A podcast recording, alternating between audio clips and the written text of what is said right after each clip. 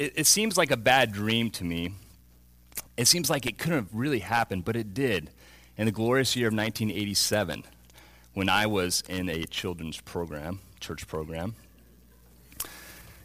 The title of this church program was called uh, Big Gifts Come in Small Packages. And uh, what it entailed was the parents dressing us up in these big cardboard boxes that were wrapped as gifts. So we would there, there's holes for your arms and legs. So we kind of walked around on stage with these huge gifts. And at first I was like, oh, this is going to be really fun. And the boys would kind of battle each other with the, the big cardboard boxes. But, but I soon discovered, man, this thing was really uncomfortable and really hot. And the cardboard was giving me paper cuts. And uh, when you had to use the bathroom, it was really difficult.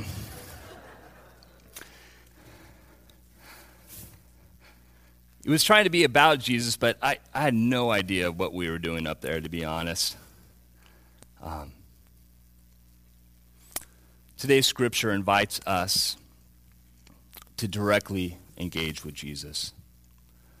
Um, not just the cutesy sort of garnish that surrounds this season, but to directly interact with Jesus. And, and I believe that as we engage with this scripture passage, we'll hear a question. And it's this Given what I have seen and heard in my life, do I really believe, do I really live like Jesus is the one who was to come? Do I live that way, or do I, do I really live and believe that there's someone else or something else? So I invite you this morning to engage with me this question.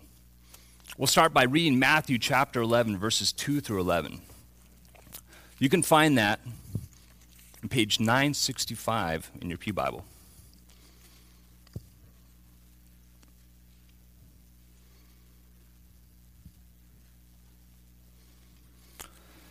When John heard in prison what Christ was doing, he sent his disciples to ask him, Are you the one who is to come, or should we expect someone else? Jesus replied, Go back and report to John what you hear and what you see. The blind receive sight, the lame walk, those who have leprosy are cured, the deaf hear, the dead are raised, and the good news is preached to the poor. Blessed is the man who does not fall away on account of me. As John's disciples were leaving, Jesus began to speak to the crowd about John. What did you go out to, to the desert to see? A reed swayed by the wind? If not, what did you go out to see? A man dressed in fine clothes? No. Those who wear fine clothes are in king's palaces. Then what did you go out to see? A prophet? Yes, I tell you, and more than a prophet. This is the one about whom it is written, I will send my messenger ahead of you, who will prepare your way before you. I tell you the truth. Among those born of women, there has not risen anyone greater than John the Baptist. Yet he who is least in the kingdom of heaven is greater than he. This is the word of the Lord. Let's pray.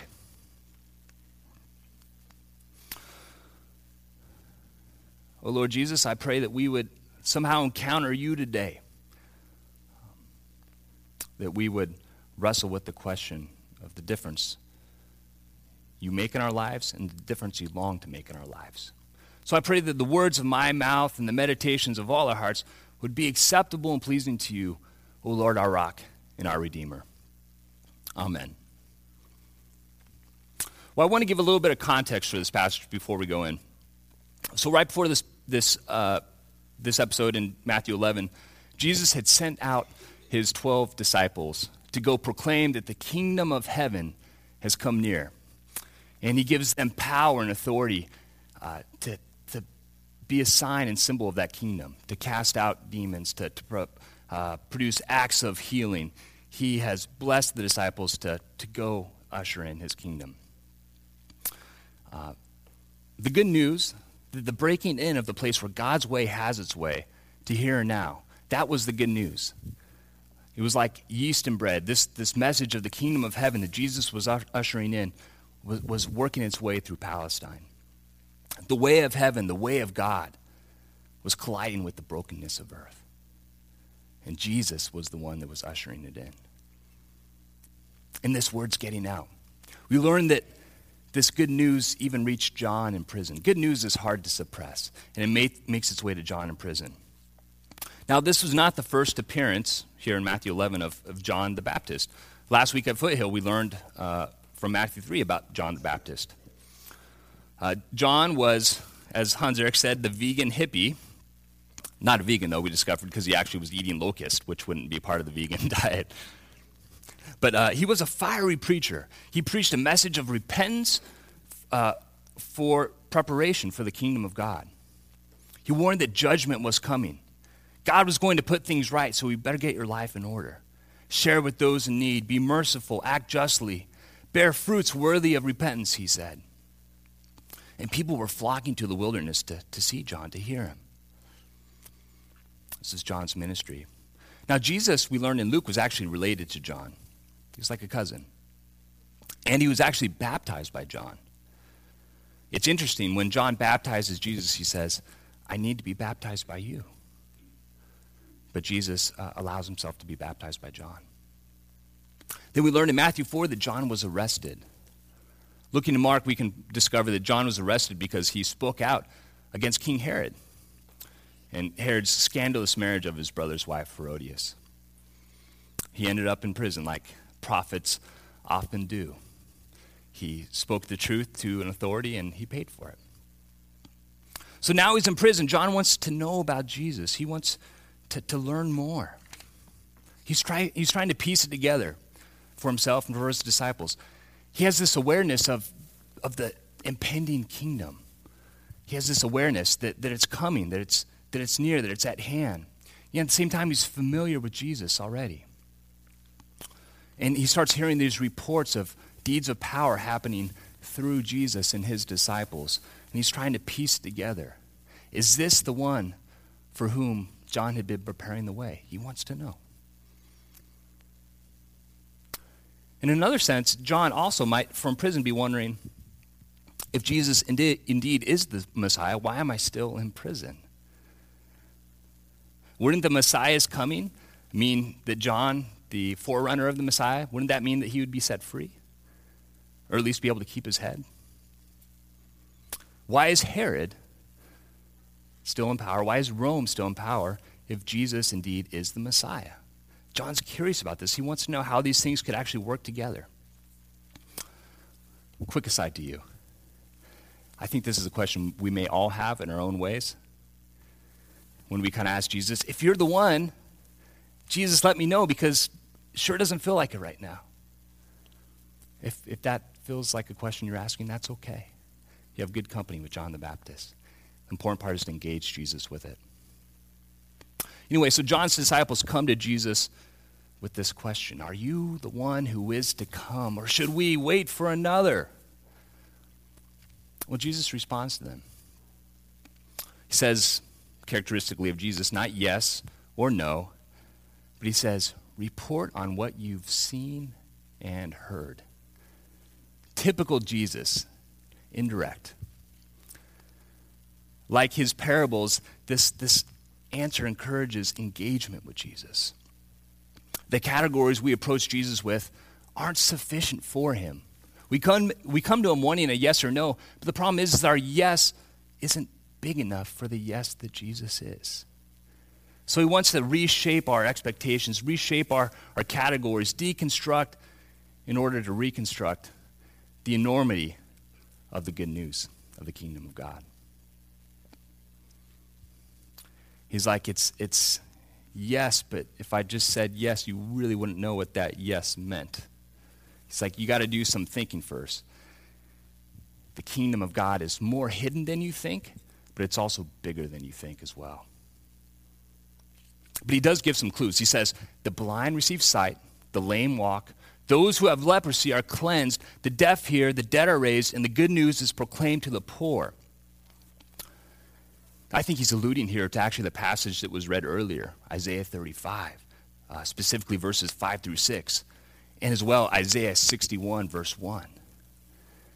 Uh, Jesus is saying, if John, the forerunner, the, the one who prepared the way, was foretold in Isaiah, then we should look, uh, continue to look in Isaiah uh, for what you should expect of me. Look in Isaiah to see what the Messiah's ministry is going to be all about. So Jesus is saying to, to know about me, you got to keep the scriptures in one hand and what I've done and am doing in the other hand. When these things come together, the scriptures and the testimony of Jesus' life, that's the answer right there to whether or not he is the Messiah. When we put these things together, we see that God's kingdom was indeed breaking through in Jesus. Jesus adds an interesting caveat at the end of his response to John's disciples. He says, Blessed is he who is not offended or who stumbles because of me. It's interesting. Saying maybe, maybe I'm different than you expected. But don't let that get in the way from you knowing me. Don't let, don't let that get in the way between your participation in the kingdom. Maybe the Messiah is different than, than John expected, but engage, see and hear, reflect. Don't let the surprise of it block you from missing out on the blessings. We don't really know how uh, John responded to, to these words immediately. I wonder. Now, Jesus continues his, his discourse, but this time uh, it's just to the crowd. The disciples go back to John to relay what Jesus had, had told them. And uh,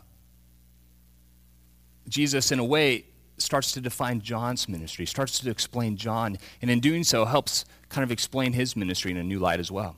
He cites Malachi 3.1 uh, in uh, kind of defining who John is, saying John was the messenger to prepare the way of the Messiah. And he says, because of this, because of this, because of his proximity to the Messiah, uh, in inbreaking of the kingdom, no one born of women is greater, which is a pretty phenomenal statement when you think about, you know, Abraham, Isaac, Joseph, Moses. No one born of woman, women is greater than, than John. John also provides an example of how appearances can be deceiving. Jesus explains this a little bit in verse 8. What did you go out to the wilderness to see? A man dressed in fine clothes? No, those who wear fine clothes are in kings' palaces. Then what did you go out to see? A prophet. Yes, I tell you, and more than a prophet. He's saying appearances are sometimes deceiving. And Jesus is saying, I, I think he's alluding to the fact that he may appear differently than people in this culture might expect. But don't let appearances or presuppositions make you stumble. Big gifts do come in small packages. Maybe I did learn something from that uh, Christmas uh, program a little bit.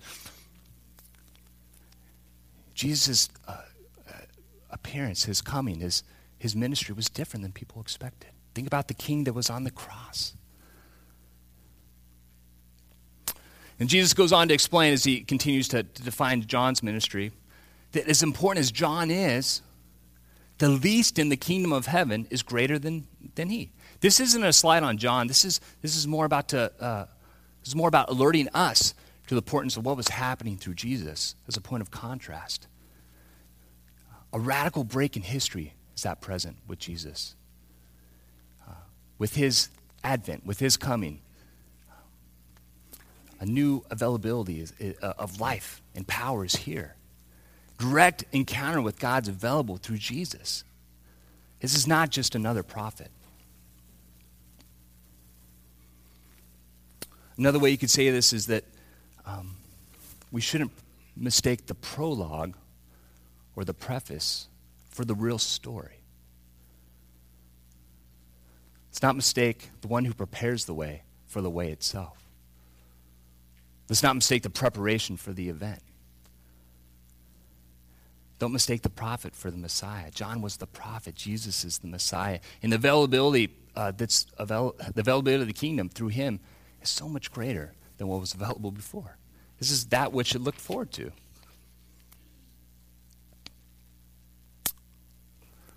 So, uh, the question for us how do we respond to, John, uh, to Jesus' response to John? How do we respond to Jesus' sort of request for us to engage with him? Well, I'm going to use the snow globe here for a little bit. Anybody like the snow globe? Anybody like snow globes here? Who owns a snow globe? I, I don't. I had to borrow this one. Um, thinking about Christmas here a little bit. I think with Christmas, we're, we're tempted to snow globe a little bit. We like the sentiment. We like being able to look at the story and kind of have the warm and fuzzies. Um, not just things, you know, secular, but also things sacred. We, we kind of we, we think about the birth story of Jesus and we, we have a warm feeling inside because of it. And that's good. I love the feelings that this season evokes. But I think this passage today tells us we can't just leave it there in this domesticated little ball. We got to let it out. We need to engage. What have we seen and heard in our own lives? What difference has Jesus made? Nicky Gumbel, who's the vicar of Holy Trinity, Trinity Brompton in, in London, and who kind of developed the Alpha course, some of you may be familiar with, loves to ask people this question. He asks them, What difference has Jesus made in your life? What difference has Jesus made in your life? And I love how that just gets to the heart of it. How is the Messiah's coming? His life, death, and resurrection visibly and directly impacted you in all your beauty and brokenness. I was wrestling with this question What difference has Jesus made in my life? I took time to think about it. And I came away just so grateful for the difference Jesus has made in my life. When, when I look up at the night sky, I don't see a cold, vacant universe. I, I see the embrace of a heavenly Father who loves me so much that he gave his Son for me, that I might be in relationship with him. When I think about the friendships I've ha- I have, they, they wouldn't be what they are without Jesus. I can be humble, broken before my friends. I can be so transparent and know that I'm loved because my friends and I share the love of Jesus. I can have a marriage rooted in covenant love, not the ups and downs of my feelings because of Jesus. I've met people from different cultures. I've gone to different places because of Jesus' invitation the kingdom of God. I've stepped off the escalator of finding my identity from status or success because of Jesus. And this is good news. It feels great. None of this stuff happens without Jesus. And when I look at the things I most value in my life, it all points back to Jesus. What difference has Jesus made in your life? See, the snow globe, I, I'm not going to break this because it's not mine, but I'm tempted to like get a hammer and say, we got to let this story out. We got to engage with Jesus, not just think about him. Christmas is about thinking about how he's changed you, what difference it's made that he came. He was born into straw poverty for us. What difference has Jesus made in your life? What have you seen and heard?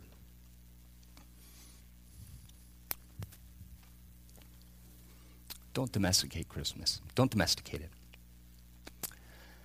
Let's interface with that Messiah who's come. Let's be least in that kingdom. Know, know the, the hiddenness, but the enormity of the kingdom of God at hand. Let's pray.